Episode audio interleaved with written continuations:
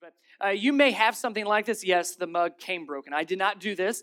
Um, but uh, you all have different mugs probably, and uh, whether they were gifts or you you like them, you might collect them, whatever the case is. But uh, this mug caught my eye because it fit really well this morning.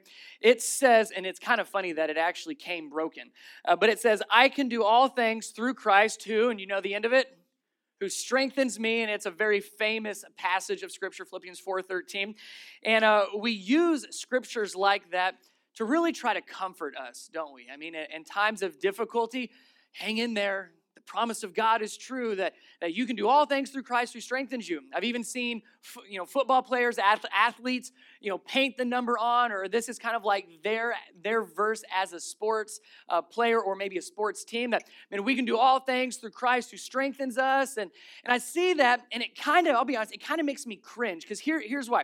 If I I would never drink out of this cup not just because it's broken, but it, it, would bother me. And here, here's why. This is a little pastor rant for you. So it says, I can do all things through Christ who strengthens me. And, and I would be drinking this in the morning, but I'm thinking, what if it's been a rough week? And, and I'm sitting here drinking my coffee, getting ready for another day. Well, what if today is going to be a horrible day? That on a coffee mug really doesn't do much to really comfort me, does it? What if as an athlete you, you have Philippians 4.13, you know, painted on you somewhere? What if you lose? Well, I, I thought I could do all things. I thought I could win because, because Jesus promised to give me strength, right? And, and we kind of go to certain verses to give us comfort when they're not intended to give us comfort necessarily. There is a promise there, but we may be taking that promise a little out of context. For example, Paul is the author, he's the one by the Holy Spirit writing these words down to the early church of Philippi. So it's a letter to this early church. And Paul writes this and know that he's writing this in prison. Puts a little bit of different context to it, doesn't it? This is not a morning coffee mug verse, in my opinion. when it was written by a man persecuted for his faith and writing it from jail, he writes, I can do all things through Christ who strengthens me. I can do all things through him who gives me strength. Whatever translation you may be reading, it's the same point. And so, what I want us to walk through is yes, there is a great promise there, but I also want to make sure that we're not taking it out of context. So if you have your Bible, head over to that passage for me, Philippians 4:13. We're going to do something a little bit different. We're actually going to read it backwards. We're going to start at verse 13 and we're going to actually go back to almost the source and, and bounce around in there to see what is his point when he says, Okay, I can do all things through him who gives me strength. What is his point? What's the promise we're actually getting? You need to go to verse 11. You need to go a couple verses before verse 13 to really see that context. Scripture says here, verse 11, I'm not saying this because I am in need. And remember, where's he writing this? Prison. It says, I, I don't have any need, for I have learned to be, and this is an important word, learn to be what? Content. I have learned to be content, whatever the circumstances. I know what it is to be in need. I know what it is to have plenty. I have learned the secret of being content in any and every situation, whether well fed or hungry, whether living in plenty or in want. And here it is. Here's that secret. He says, I can do all things. I can do all this through him who gives me strength. You see, that verse, that is a promise that we get from contentment, not of comfort. Those are very different things. I am positive he was not comfort- comfortable while writing this in prison. When we say this verse, I can do all things because he's going to give me strength, that comes from a place of being content and of trust, not a promise as God is going to give me what I want. Not that the end result or the outcome is going to be what I desire. But I've learned the secret to being content, whether well fed or hungry. In other words, no matter what, I will get through because of the strength of God. Not because of my strength, not because of anything I do. And when that end result, when that outcome is not what I have been praying for or wanting or desired or think it should be, well, I can do all things. I can get through all things because He's going to give me the strength to do so. I'll still be okay. See, it's a verse that focuses on being content. It's not the end result, it's the fact that He does get us through. He's still Lord, and He does. He walks us through, He pulls us through, He carries us through, regardless of what our outcome may be.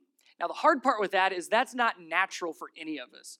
We are natural worriers, aren't we? We'll worry about all sorts of things. Now, some of you worry more. You're, I'm sorry, you're better at worrying than others of us. Some of us, we don't really worry about a lot. Now, there are still things we worry about, though. Now, me and my personality, I'm, I don't worry hardly about anything. In fact, there's probably a lot I should worry more about. I mean, my wife could tell me, Brian, the roof is caving in. I'm like, ah, it'll be okay. We'll figure it out. I mean, I should worry a little bit more about that. Uh, my wife, on the other hand, and she would tell you this, she is she's a good worrier. She's not overly worried, but she's got a healthy worry that she'll focus on, which is good. Eh, there's this balance, and but it's what do we do with it? But our natural tendency usually is to worry. We worry about the unknown. We worry about the uncertain. We worry about all the things that begin to weigh down on us. So if you go back even further, because we have a hard time with being content because we worry. So if you keep going backwards, head over to verse 6. Still in Philippians chapter 4, we've got I can do all things through him who strengthens me. What that really means is it's being content. Doesn't matter what's going on, what situation, what circumstance. God's going to still get me through that's difficult because, again, we naturally worry. So if you go back to verse 6, I want you to see what Paul says here. Here's how he begins this discussion that eventually leads to verse 13. He says, Do not be anxious about anything. Well, that's a that's a tough command right there, isn't it? Do not be anxious about anything, but in every situation, by prayer and petition, with thanksgiving, present your request to God, and the peace of God, which transcends all understanding, will guard your hearts and your minds in Christ Jesus. Now, pay attention. It says, don't be, and what was that word? Anxious about anything. Don't be anxious. It doesn't say here, don't be afraid, don't have fear. And you got to understand now there are other scriptures that speak to our fear and why we don't need to fear. But here specifically, in regards to that verse 13, he says, Don't be anxious, don't worry. And worry and being anxious are very different than being afraid. Being afraid is you have a, an immediate reaction to an immediate threat. It, it's right here. If there was a big snake on stage right now, I would be afraid because it's staring right at me. Right? Now, the, the other side of that, the anxious, the anxiety, the worry side of that, is you have an expected threat that you are worried about. It hasn't happened yet, it's not sitting in front of you, but you're expecting there to be a threat sometime in the future. Here's, here's how to explain this. My, my wife and I were sitting down just a few days ago on the couch, and Connor, our oldest, who's getting ready to turn five, is going to uh, start going to school five days a week. Last year he went three days a week. Now he goes to five days a week. Those of you parents of teens, you're like, big deal. And I'm like, I'm a little nervous about this. This is a big deal for him to go from three days a week to five days a week. And we sat on the couch and we just started talking. Man, we're excited for him, but we're a little worried, a little nervous. And it's like, and then think, what happens a year after that? Then he's like in kindergarten, he's gonna be riding a bus, and you know what they do on the bus and, how, and everything that happens on a bus. Before you know it, he's not gonna be riding a bus because he's gonna be driving. Connor, my baby, my firstborn, is gonna be having a driver's license, and just imagine all the terrible things that could happen to him while he's driving. Have you seen people driving on 400? We cannot let our son drive anywhere close to here. Let's just hold him back a little bit longer. Let's not let him drive, maybe till he's 21, then he can drive drive. Oh, 21, you got to be, he would be graduated by then. At, at some point, he's going to graduate. And this was the conversation I was having with my wife. And all of that took place in about a minute and a half. I got from five days a week, half days, to graduating and going to college and all of the possible threats in between. I went through my, my son, I went through like the, the negative side of my son's potential future in about a minute and a half. And it that's worry. That's anxiety. And again, anxiety and worry fall into one of two categories. You either worry about it because it's something unknown. You don't know what the future holds. You don't know what to expect. You don't know what's going to happen.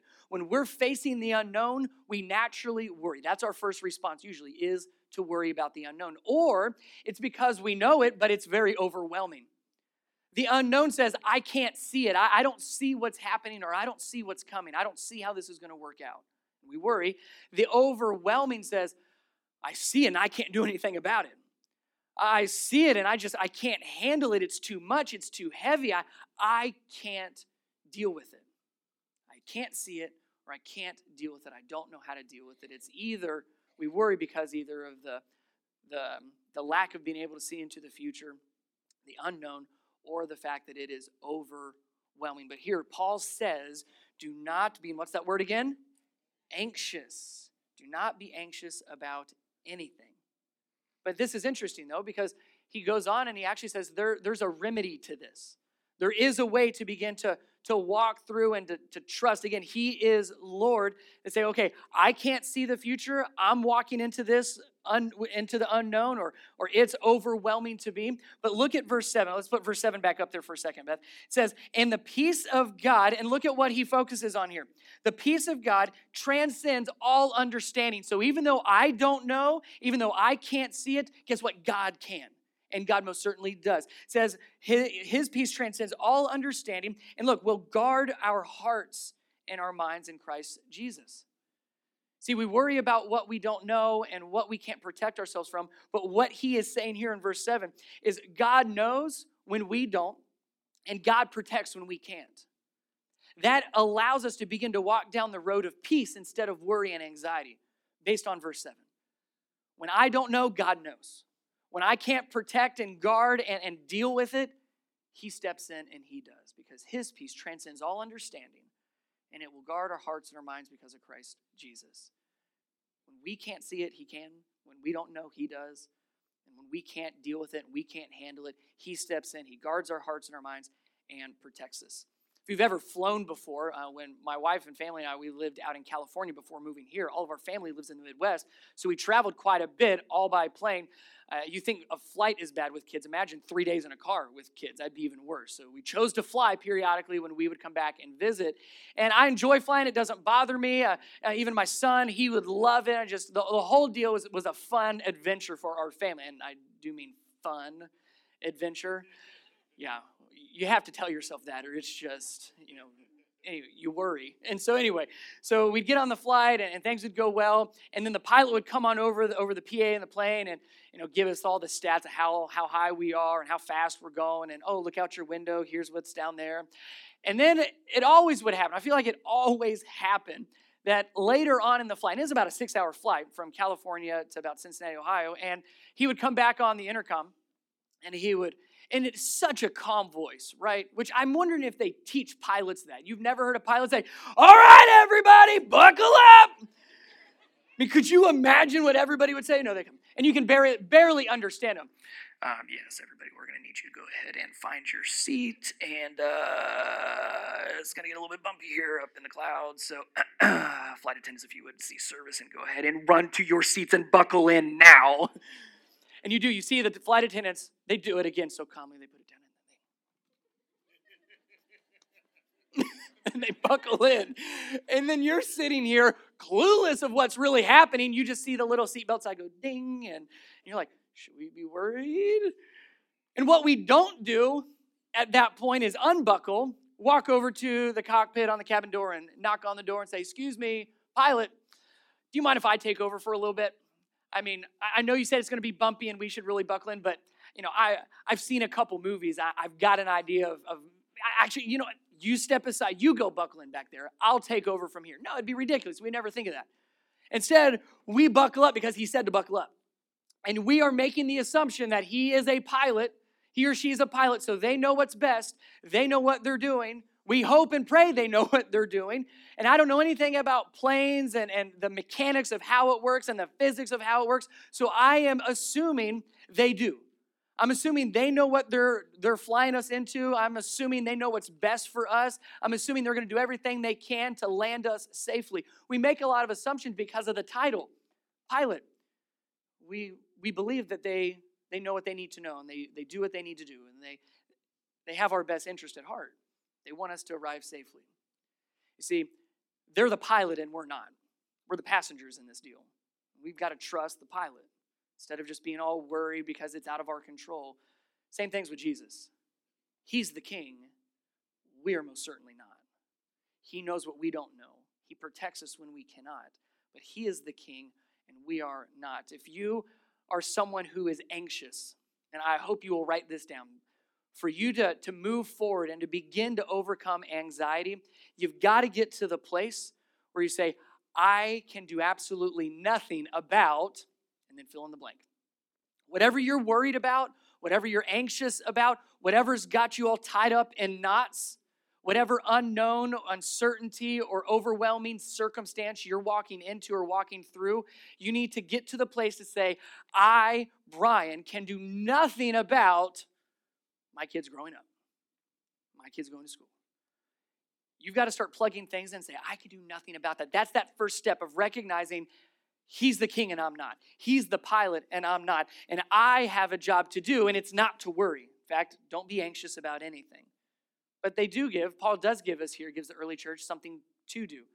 So I'm going to walk you through how to move from worry or how to move away from worry and anxiety towards peace. Remember, it's the peace of God that calms our mind, that guards our hearts, and then goes beyond all of uh, any of our understanding. So if we want to start to make that that journey away from worry and anxiety and towards peace, Paul tells us exactly what we start with. If you go back in verse 6, don't be worried or anxious about anything, but in every situation, look at this, by prayer and petition with thanksgiving, present your request to God. So, three questions I'm going to have you ask yourself if you want to write them down. Here's the questions to ask as you begin to naturally worry. The first one is Have I prayed about it? Have I prayed through it? Paul, right in the same breath, that says, Don't be anxious about anything, but in everything, in every circumstance, in every situation, pray about it. And not just pray, I mean, he leans in with prayer, petition, and petition is the over and over, like you're almost pleading by prayer, petition, thanksgiving, present your request to God. It says, let God know what you need. The unknown that you're worried about, the overwhelming circumstance that you are worried about, present your request to God. Have you prayed through it? Have you prayed about it? Is your first instinct to pray about it or to just worry about it? Because again, I can't do anything about it. What can I do? I can begin to pray about it. I can begin to pray about it. Earlier this morning, I mentioned in your worship guide, there's the communication card. We talk about it every week. And at the bottom is always a place for prayer requests. I want you to do something with me. I want you to, if you grabbed a worship guide when you came in this morning, I want you to go ahead and just pull it out with me. Pull it out real quick. I'm not going to talk about any announcements or any events or anything. I want you to look at that prayer request spot. Open it up, side of the page, very bottom, it says prayer request you can do you're asking for a friend but here's what i want you to do and i'm going to give you 30 seconds not very much but i'm positive as soon as i started talking about worry and anxiety i know things popped in your head i want you to write down whether it's a word a phrase you don't have to put your name on it you're welcome to i want you to just write down specific or as general as you want what are you worried about because what's going to happen is at the end, I'm going to ask you to turn this into our volunteer basket. And myself, my wife, and our team, we're going to be praying for those worries, those anxieties, those situations for each and every one of you specifically. Don't walk out of here without doing that first part. Let people pray with you. Pray through it yourself. So 30 seconds. I'm going to give you awkward silence to either write or just to stare at me while I wait for you to write. Ready? Go. What are you worried about? What are you anxious about? Specific, general, write a word, write a phrase. What are you worried about?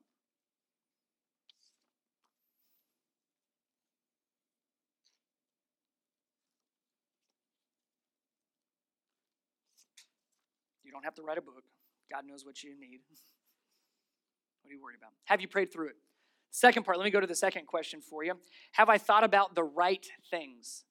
Have I thought about the right things? If you keep reading through, we ended in verse 7. If you keep going, verse 8 says this Finally, brothers and sisters, whatever is true, whatever is noble, whatever is right, whatever is pure, whatever is lovely, whatever is admirable, if anything is excellent or praiseworthy, that was a pretty exhaustive list, wasn't it? Think about such things. That's what we think about. We pray through it, we pray about it, and then we have to control our thoughts and our minds. And he tells us what to think about what's true and noble, right, pure, lovely, admirable, anything excellent or praiseworthy, that's what we think about. Because we get to this point, okay, we're praying through it, we're worried about all the things that we can't control, and now where's our mind going to take us? You've heard the phrase the 800 pound gorilla. 800 pound gorilla refers to maybe it's a business, maybe it's a person that is just, you can't do anything about it right? They seem to make the rules. You can't touch it. You can't do anything with it. It's that 800 pound gorilla. And that's our perception. That's how we view certain individuals or organizations in our mind. What's interesting, fun little natural geographic fact for you the average weight of a gorilla is 400 pounds. so, what, what that phrase is, is saying here is in our mind, we exaggerate things. And sure, I'm not, I'm not trying to minimize your problems and your issues and the struggles and the unknowns and overwhelming circumstances you're walking through. I'm just saying it may be big, but it's bigger in your mind.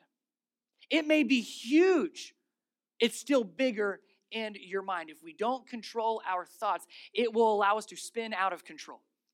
our feet follow our thoughts. If we think about the things that could happen and the what ifs or I can't, you think about all of that, guess where our feet's going to go? Guess where we begin to walk towards? what Paul is telling the early church and us is saying, no, no, think about what's right and noble and admirable, praiseworthy, excellent. You think about those things, you think of the things of God, oh, that's a totally different journey. Totally different journey. Get control of those thoughts.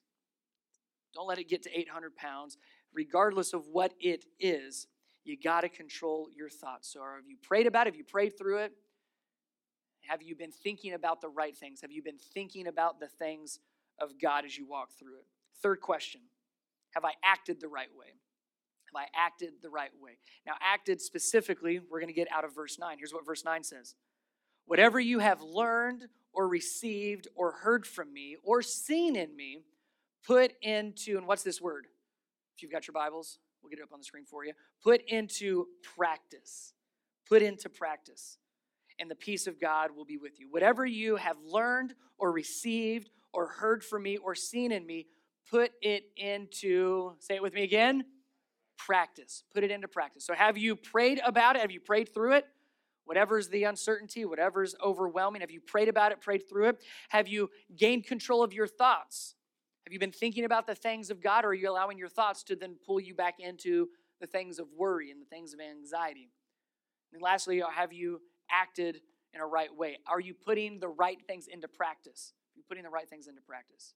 When I was a, a, a newly college graduate, uh, my parents were thrilled about this. I uh, instead of going to get a ministry job, which you know I had been plan, planned for, I uh, decided to work at a golf course because I loved to golf and I couldn't afford to play golf. So what do you do if you're just out of college and want to play golf and you have no money? You go work at a golf course at the maintenance and you work from six to one in the maintenance crew and then you golf for, free for the rest of the day It was wonderful until you realize they don't really pay that much.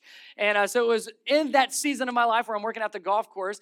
And uh, you can imagine if it's a rainy day, the maintenance crew really doesn't have much that they can do outside on the golf course. Things kind of shut down. So, what does a recent college grad working at a golf course do when he's by himself in a basically a shed with a bunch of golf carts and golf balls? You learn to juggle because you have nothing better to do. And I remember sitting there, I was like, well, might as well learn to do something. So I, I picked up some golf balls and, and I, I tried. And, and I emphasized the word, or that word tried, because you can imagine if you've ever even tried to juggle, the first time you do it is, it's a disaster, right? Especially doing it with golf balls. I mean, there's a risk factor attached to that.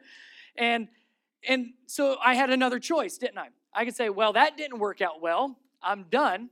Or I could say, I still have at least four more hours of this. I might as well keep trying. And all of a sudden, it's moved away from I'm going to try something to now I'm going to practice at it.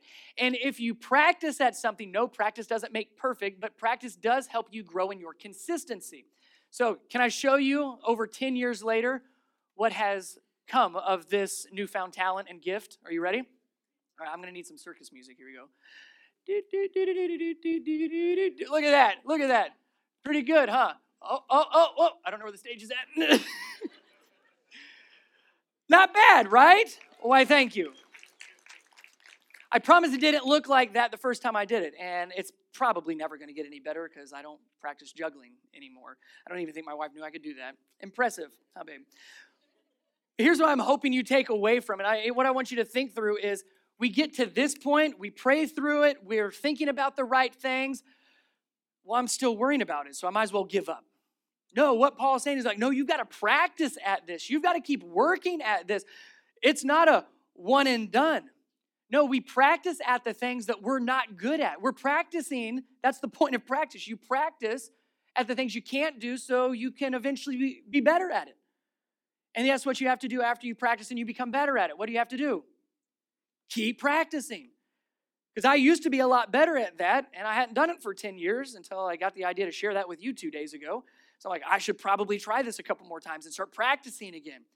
No, we begin to lose it again if we don't practice. It's a constant, every day, every moment, every situation. We're putting this into practice where we pray about it, we think of the things of God, and guess what? We keep acting that way. And I'm telling you, it takes practice to not worry.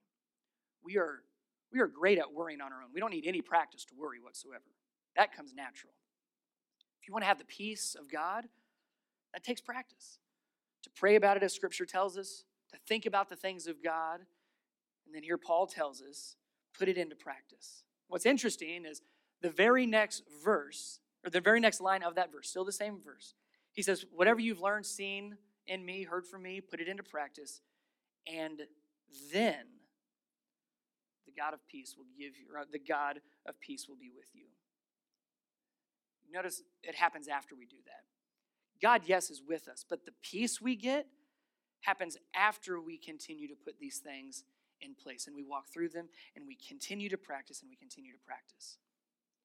The unknowns and the overwhelming aspects of life are going to happen. We act as if it's a surprise, if it's a shock. We didn't see that coming. And sure, we can't plan for everything in life, but we can, without a doubt, say, there's going to be plenty of uncertainty in my life. I'm going to walk through plenty of unknowns. And yes, there's going to be plenty in life that is going to be overwhelming.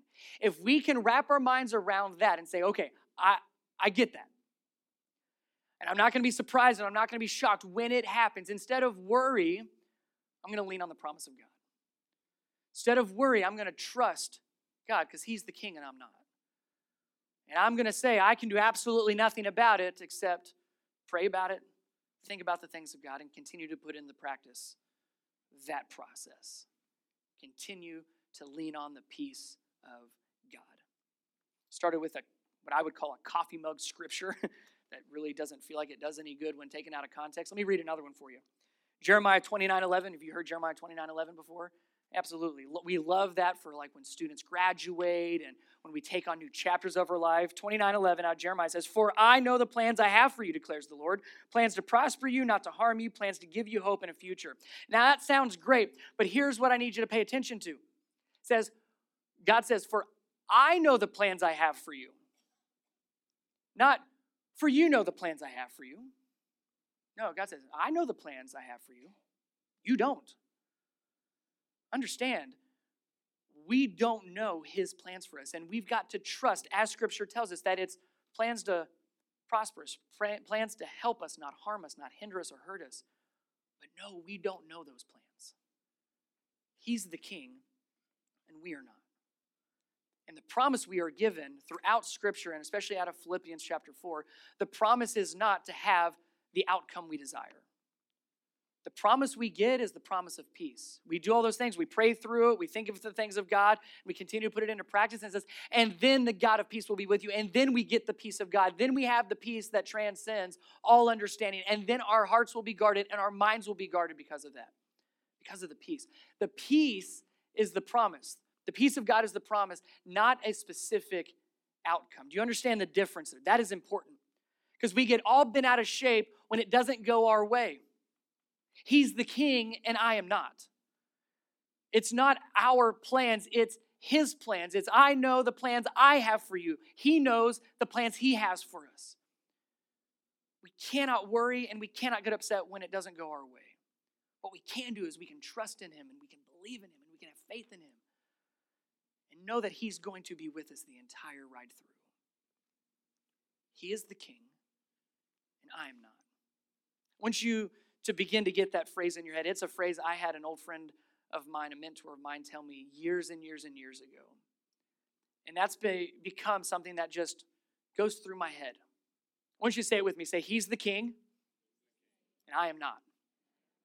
He's the king, and I am not. Keep going. He's the king, and I am not. He's the king, and I am not. He's the king, and I am not. Is it sinking in? Say it again. He's the king, and I am not. One more time. He's the king, and I am not. When you begin to believe that with all of your heart, you don't worry anymore because I trust the king. I believe in him with all my heart. I worry when I put myself in the throne. Because there's a lot I don't know and there's a lot I can't do. But as long as we keep Jesus as king, he knows and he can. Because he's the king. And I am most certainly not. Jesus, thank you for being the king You are Lord. You are worthy. And there is lots to be afraid of and worried about and anxious about in this world. There's a lot of situations and circumstances that are completely outside of our control. But right here and right now, God, would you, through your Holy Spirit, begin to lead us down the path of peace? And the path of peace does not end with us getting our way, it ends with you being glorified. So, right here and right now, we declare that you are the king and that we are most certainly not, and that you are worthy. Lead us to your peace instead of worry. In Jesus' name.